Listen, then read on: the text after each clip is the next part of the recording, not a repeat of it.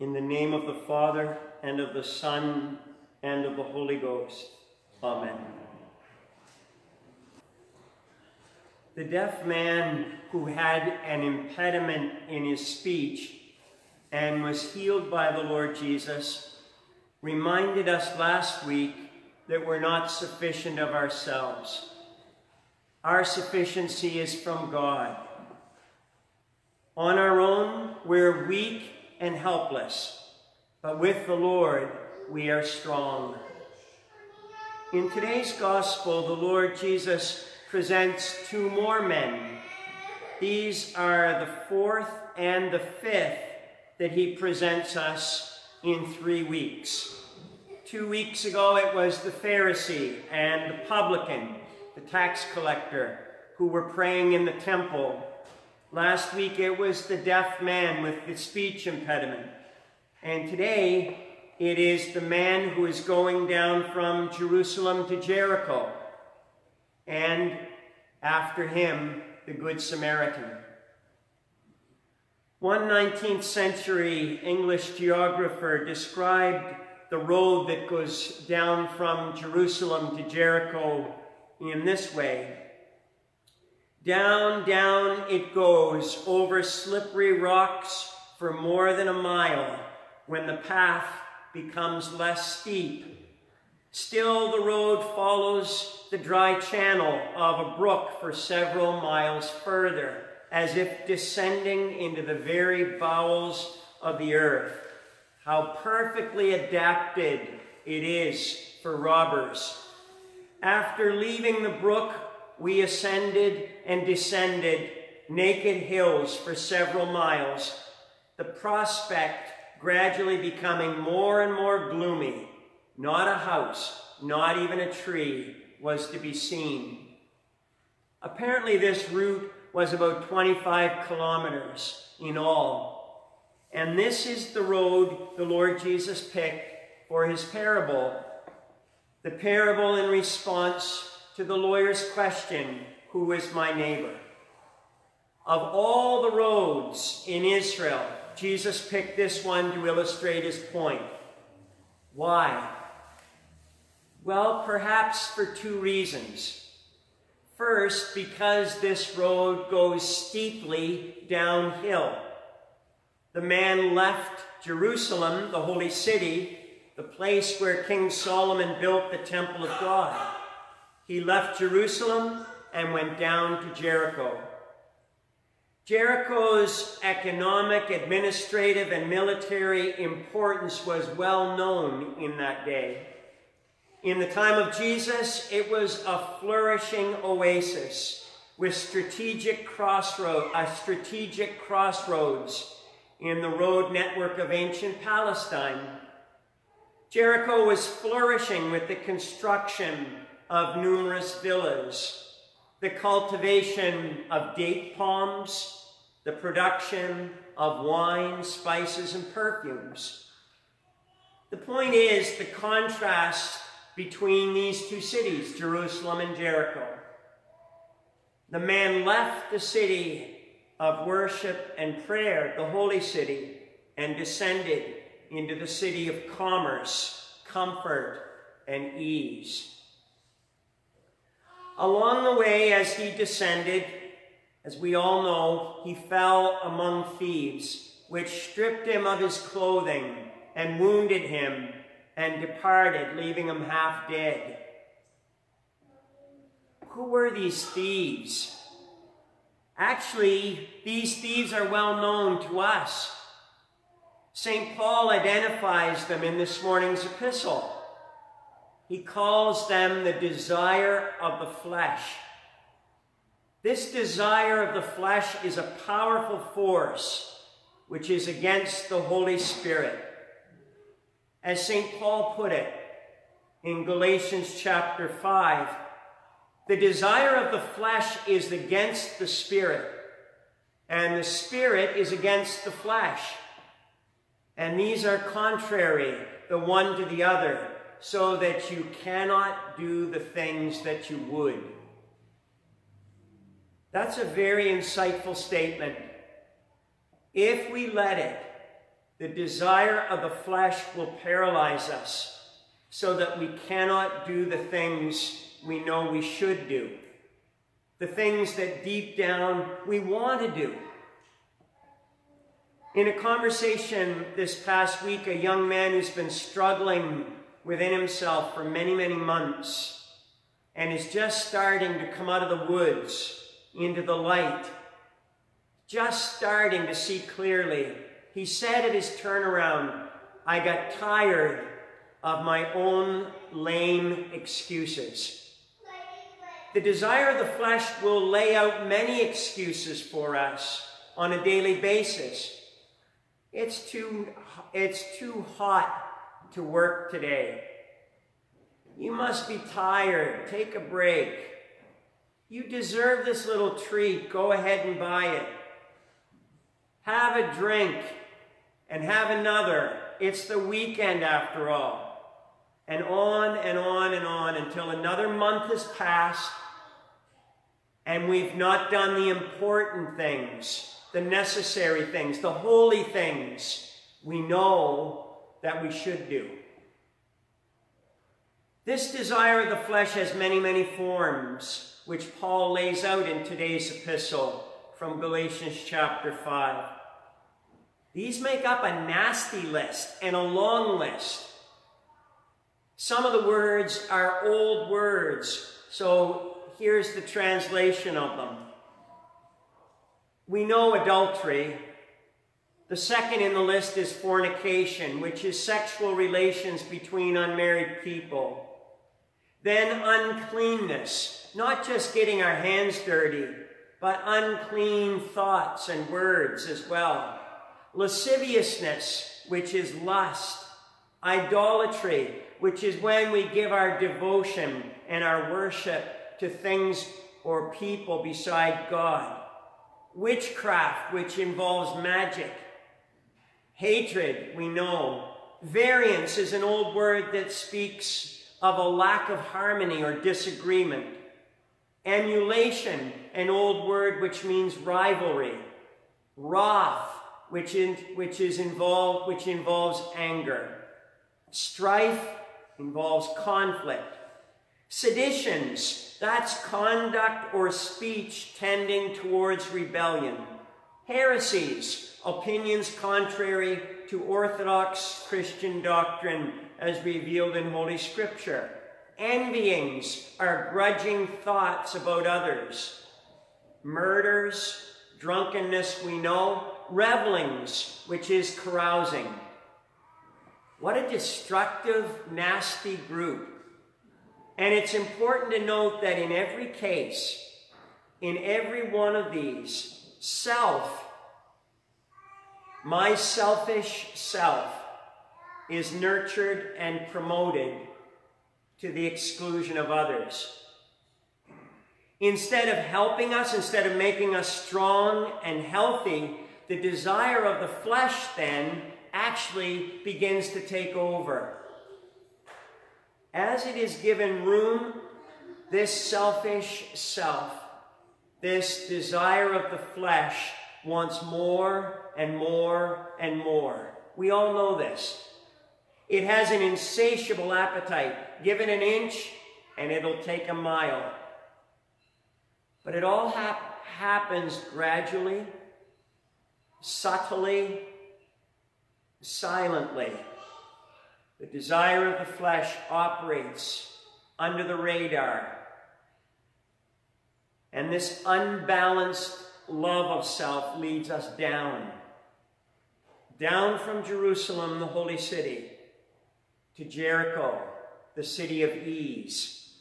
Down from the beautiful and holy desires of heaven to the dark, selfish desires of hell. The love of self will compete within us against the love of God. There's a very fine line, isn't there, on loving ourselves. It begins so easily, this selfish self, this desire of the flesh. It begins so easily by giving in to a selfish attitude, by an unwillingness to admit a mistake and make amends by thinking that we are sufficient in and of ourselves. And before we know it, we've isolated ourselves from our loved ones and from God. It doesn't take long before we've lost our way altogether and forgotten who we are, and there's a trail of things left undone that we wanted to do.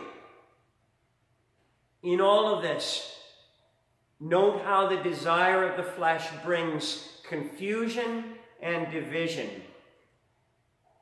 For example, adultery, the breaking up of marriage, fornication, the misuse of relationships, lust, hatred, variance, all about disagreement, rivalry, strife, sedition, heresy, envy, murder, drunkenness, carousing, all of it exalts selfish self to the exclusion of everybody else. And the result is destruction and disorder, which don't just affect me, but my family, my friends, my working relationships. And I become blind to that. I don't think it's affecting anyone else. In fact, I'll even say, I don't, I'm not harming anybody. But I then have come into this blindness or darkness because I've left Jerusalem. Reflecting on the reality of this, we're meant to see ourselves. We're meant to see our fallen human nature as the beaten man that's in distress in this gospel from Luke chapter 10. This man laying half dead on the side of the road, that's us. We are not sufficient of ourselves, and we, when we try to be, this is where we end up. This is the point. As the parable shows, the priest and the Levite who served the law of the Old Testament cannot help us. In other words, our fallen nature, with all of its selfish and dark tendencies, cannot earn credit, cannot be good enough with God. We need a Savior because we're not able to keep the demands of the law. We're helpless like that man. The desire of the flesh is constantly at us prowling around us, looking for a way into our hearts and minds. That long list. There's so many things on that list. We would be foolish to think it's not a daily battle. Thankfully, our Heavenly Father has come to the rescue in the person of His Son, His only begotten Son, Jesus Christ, to be our Good Samaritan. The Lord Jesus came down from heaven to this earth in order to save us, like the Samaritan did the man on the side of the road. Jesus took upon himself our human nature so that he could bind up our wounds and pour his mercy out on us. In his humanity, he bore our burdens the burdens of our sins and all the ugly effects and guilts. He took them on himself to the cross.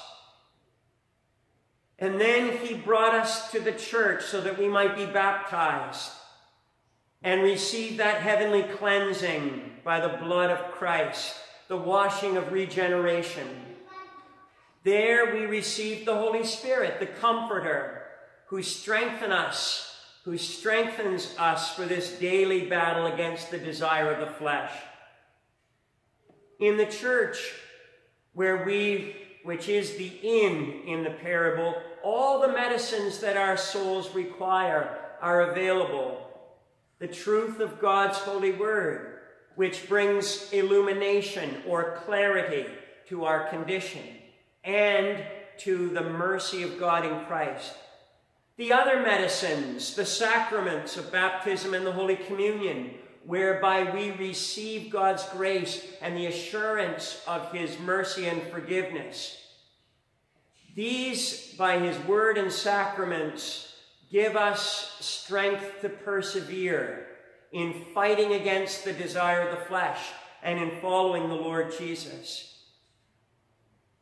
The Lord has not abandoned us in bringing us to the church. He's given us his very self in the person of the Holy Spirit, our comforter. So in reflecting on what the Good Samaritan did and in what the Lord offers us, it's important to know that what he wants for us, what he wants for us is wholeness. He wants wholeness for us as members of the body of Christ, and he wants unity for the body, his church. This is clear by the fruit of the Spirit which St. Paul lists later in today's epistle. Love, joy, peace, patience or long suffering, gentleness, goodness, faith, meekness, temperance, which is self control. These all are expressions of walking in the Spirit, of our life in the Holy Spirit. And they, all of them, all of them are about unity, not division, clarity, not confusion. With the Spirit, the things of Christ are lifted up rather than the things of selfish self. A final point. A final point about patience. And there is a word about patience because, yes, it's one of the fruit of the Spirit listed, but it's also a great weapon against the desire of the flesh.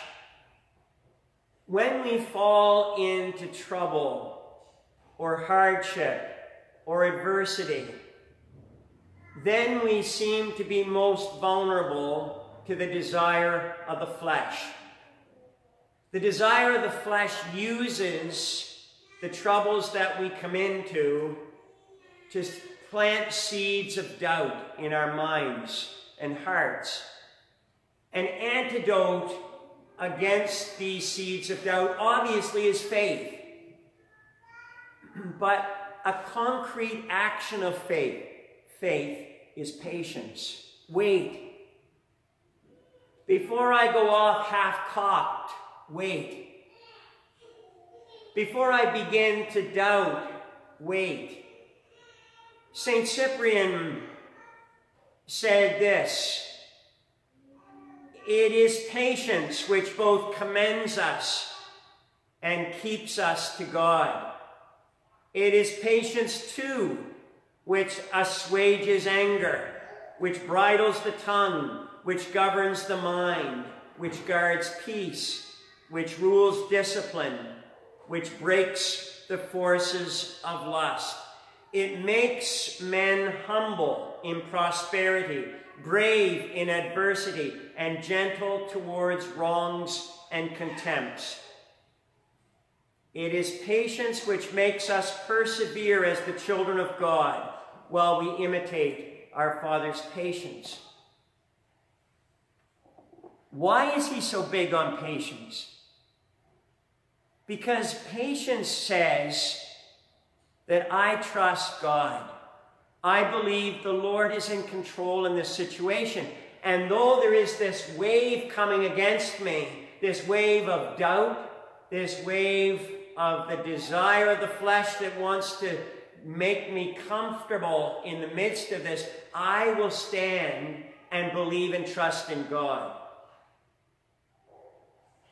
Basilea Schlink, a uh, Lutheran nun, has the last word today.